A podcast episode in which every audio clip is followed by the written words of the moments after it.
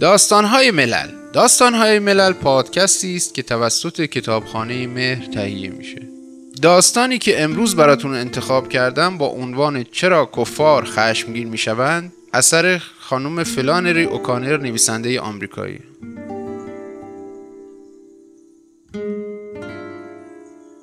تیلمن موقعی که به یک سفر کاری به پایتخت ایالتی رفته بود سکته کرده بود و در آنجا دو هفته در بیمارستان مانده بود. آمدنش به خانه را با آمبولانس به خاطر نمی آورد اما زنش آن را بیاد می آورد زنش دو ساعت تمام روی صندلی تاشوی پایین پای او توی آمبولانس نشسته بود و به صورتش خیره شده بود به نظر می آمد فقط چشم چپش که به سمت راست منحرف شده بود شخصیت قبلی او را در خود جای داده باشد و از خشم هم می سوخت. بقیه صورتش آماده مرگ شده بود. عدالت رعباور بود و زن با دیدن آن احساس رضایت می کرد. شاید فقط همین مصیبت می توانست والتر را از خواب بیدار کند. به خانه که رسیدن تصادفاً هر دو تا بچه ها خانه بودند. مری مود داشت با ماشین از مدرسه برمیگشت و متوجه نشده بود که آمبولانس پشت سرش است. او که زنی سی ساله بود با چهره بچگانه و گرد و انبوهی از مو به رنگ هویج که در بالای سرش توی یک تور نامرئی فرو رفته بودند از ماشین پیاده شد و مادرش را بوسید. نگاهی به تیلمن انداخت و نفسش در سینه حبس شد. سپس با قیافه عبوس و حالتی دستپاچه به دنبال متصدی عقبی برانکار را افتاد و با صدایی تیز به او توصیه هایی کرد در مورد اینکه برانکار را چگونه از پیچ پله های جلویی ساختمان بالا ببرند. مادرش فکر کرد درست مثل یه معلم مدرسه یه معلم مدرسی به تمام معنا موقعی که متصدی جلویی به ایوان رسید مریمود تند و با لحنی که برای کنترل بچه ها به کار می رود گفت والتر بلند شو و در باز کن. والتر روی لبه صندلیاش نشسته بود و محو تماشای این بروبیاها بود. انگشتش لای کتابی بود که قبل از آمدن آمبولانس می‌خواند. از جایش بلند شد و در توری را باز نگه داشت و موقعی که متصدی های آمبولانس برانکار را از توی ایوان به داخل خانه می آوردند با حالتی آشکارا تلسم شده به چهره پدرش خیره شد. گفت خوشحالم که می‌بینم برگشتی کاپیتان. و دستش را با سلامی آبکی بالا برد. به نظر می آمد چشم چپ گشاد شده تیلمن او را در میدان دید خود قرار داد اما خودش هیچ نشانه ای از اینکه او را می‌شناسد به او بروز نداد. روزولت که از حالا به بعد به جای اینکه کارگر خانه باشد میبایست پرستار باشد داخل خانه جلوی در ایستاد و منتظر شد. کت سفیدی را که قرار بود برای موقعیت خاص بپوشد به تن داشت. به جلو و به چیزی که روی برانکارد بود خیره شد. رگهای خون گرفته چشمهایش متورم شدند. آن وقت و یک باره اشکها چشمهایش را مات کردند و مثل دانه های عرق بر گونه های سیاهش برق انداختند. تیلمن حرکت ضعیف و زمختی با بازوی سالمش کرد. این تنها حرکت محبت آمیزی بود که به همه آنها نشان داده بود. سیاه پوست به دنبال برانکار به اتاق پشتی رفت. طوری فین فین می کرد که انگار کتکش زدند. مری مود به داخل اتاق رفت تا حمل کننده های برانکار را راهنمایی کند. والتر و مادرش توی ایوان ماندند. مادرش گفت درو ببند پشه میرن تو. مادرش تمام این مدت پسر را تماشا کرده بود و در جستجوی نشانه ای در صورت بزرگ و بیروح او بود که حسی از استرار آن را متأثر کرده باشد. حسی که پسرش حالا میبایستی بر آن چیره می‌شد. حسی که به او بگوید حالا میبایست کاری بکند. هر کاری. زن خوشحال می‌شد که ببیند او کاری را اشتباه انجام بدهد و حتی کارها را خراب کند به شرط اینکه کاری بکند. هر کاری. اما می‌دید که هیچ اتفاقی نیفتاده است. چشمهای پسر که در پشت عینکش کمی برق می‌زدند به او دوخته شده بودند. او چهره تیلمن را جز به جز دیده بود. متوجه اشکهای روزولت و آشفتگی مریموت شده بود و حالا داشت مادرش را بررسی می‌کرد تا ببیند او چطور با موضوع برخورد می‌کند. زن که از نگاه پسر متوجه شده بود که کلاهش از روی سرش عقب رفته است با حالتی تند آن را روی سرش صاف کرد. والتر گفت باید اونوری بذاریش اینجوری قیافت اشتباهی آروم به نظر میاد. مادرش حالتی جدی به چهرش داد. جدیترین حالتی که می‌توان اسبان بدهد با صدایی زیر و محکم گفت حالا دیگه این مسئولیت روی دوش توه. پسر با لبخند نصف نیمهش همانجا ایستاد و چیزی نگفت. مادرش فکر کرد مثل یک تکه خوشکن میمونه همه چیزو جذب می‌کنه اما نم پس نمیده. انگار که به غریبه نگاه می‌کرد که فقط از چهره خانواده آنها استفاده کرده بود. همان لبخندهای محافظ کارانه و وکیل معابانه پدر و پدر بزرگ زن را داشت. در میان همان فک محکم و زیر همان بینی عقابی همان چشمها را داشت. چشمهایی که نه آبی بودند و نه سبز و نه خاکستری. کاسه سرش هم به همین زودی داشت مثل کله آنها تاس می‌شد. چهره زن جدیتر شد. حالا این تویی که باید مسئولیت رو به عهده بگیری و اینجا رو اداره کنی. این را گفت و دستهایش را روی سینه تا البته اگه می‌خوای اینجا بمونی.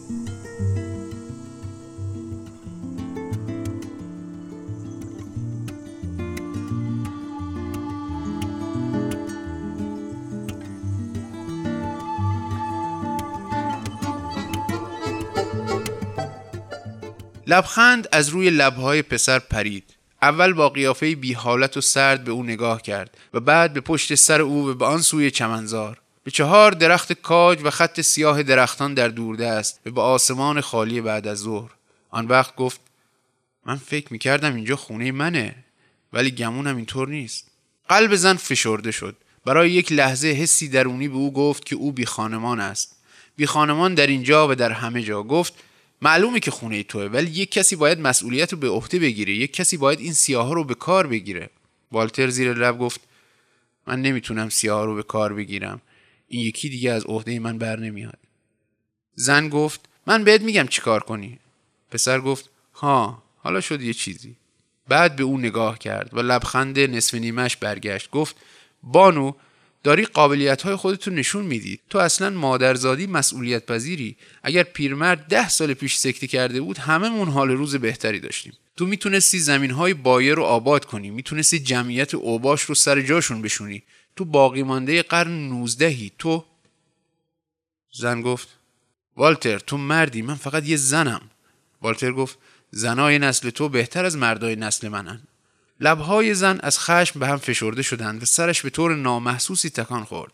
زمزمه کرد باعث شرمندگیه. والتر روی صندلی که قبلا نشسته بود ولو شد و کتابش را باز کرد. نوعی برافروختگی توأم با بیحالی بر چهرش نقش بست. گفت تنها فضیلت نسل من اینه که از گفتن حقیقت درباره خودش شرمنده نیست. و شروع کرد به خواندن کتابش. مصاحبه مادرش تمام شده بود. زن با حالتی خشک و جدی و چشمهایی که با نفرتی آمیخته با حیرت به او دوخته شده بودند همانجا ایستاد. پسرش تنها پسرش. چشمهای او جمجمهش و لبخندش به شکل ظاهری خانواده تعلق داشت. اما در پس آنها مردی متفاوت بود. متفاوتتر از هر کسی که زن تا آن وقت دیده بود. هیچ معصومیتی در او نبود. هیچ صداقتی هیچ اعتقادی چه به گناه و چه به انتخاب. مردی که امیدید با دیدی بیطرفانه به خیر و شر نگاه می‌کرد و در هر پرسشی به قدری جنبه های متعدد می‌دید که نمی‌توانست حرکتی بکند نه کاری و نه حتی می‌توانست از سیاه پوست ها کار بکشد. هر شری می‌توانست وارد آن خلع شود. توی دلش گفت خدا می‌دونه خدا می‌دونه که او ممکنه چی کارایی بکنه. او هیچ کاری نکرده بود. حالا هم 28 سال داشت و تا آنجا که زن می‌توانست ببیند جز مسائل پیش پا افتاده هیچ چیزی ذهنش را مشغول نکرده بود. حال و هوای کسی را داشت که منتظر واقعه بزرگی است و نمی‌تواند هیچ کاری را شروع کند. فقط به این دلیل که در آن وقفه میافتد. از آنجایی که همیشه بیکار بود زن فکر کرده بود که شاید او می‌خواهد هنرمندی فیلسوفی چیزی بشود. اما موضوع این نبود. او نمی‌خواست چیزی بنویسد که اسمی روی آن باشد. خودش را با نوشتن نامه به آدمهایی که نمیشناخت و به روزنامه ها مشغول می‌کرد. با اسمهای مختلف و با استفاده از شخصیتهای مختلف به غریبه ها نامه ها می نوشت. یک عمل غیر اخلاقی عجیب، کوچک و حقیر. پدر زن و پدر بزرگش مردهای دارای قوه تشخیص بودند اما کارهای غیر اخلاقی کوچک را بیشتر مایه تحقیر خود می دانستند تا کارهای غیر اخلاقی بزرگتر را می‌دانستند که کی هستند و چه چیزی را به خودشان بدهکارند. محال بود بفهمی والتر چه می‌داند یا نظراتش درباره موضوعهای مختلف چیست. کتابهایی می‌خواند که به هیچ چیزی که الان مهم باشد ربط نداشتند. خیلی وقتها زن از پشت سرش می آمد و قطعه عجیب را در کتابی که یک جای آن را گذاشته بود می‌دید که زیر آن خط کشیده شده بود و آن وقت برای چند روز ذهنش درگیران می‌شد. یکی از قطعه هایی که در کتابی که او کف اتاقک دستشویی جای گذاشته بود به نحو ترسناکی در ذهنش باقی ماند. قطعه اینطور شروع می‌شد. عشق باید پر از خشم باشد. و او فکر کرد خب مال من که هست. او همیشه خشمگین بود. نوشته ادامه می‌داد. از آنجایی که به همین زودی تقاضای مرا رد کرده ای شاید نکوهش در تو کارگر بیفتد. تو در خانه پدرت چه کار می‌کنی؟ ای سرباز زن صفت. استحکامات و سنگرهایت کجا هستند؟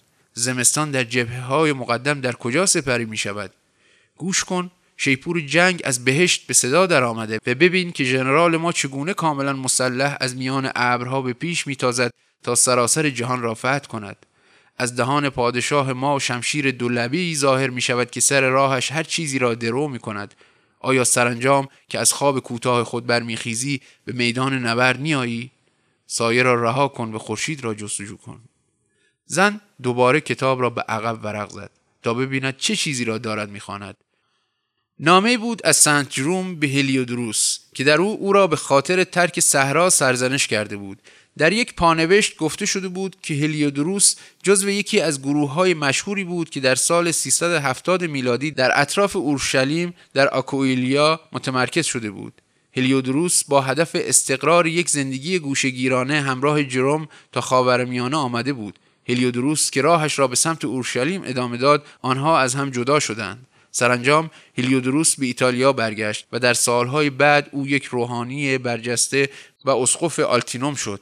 چیزهایی که پسر می‌خواند از این دست بود. چیزهایی که هیچ مفهومی برای زمان کنونی نداشتند. ناگهان همراه با لرزشی خفیف و ناخوشایند از ذهن زن گذشت که نکند ژنرالی که شمشیر در دهان دارد و میآید تا دست به خشونت بزند مسیح است.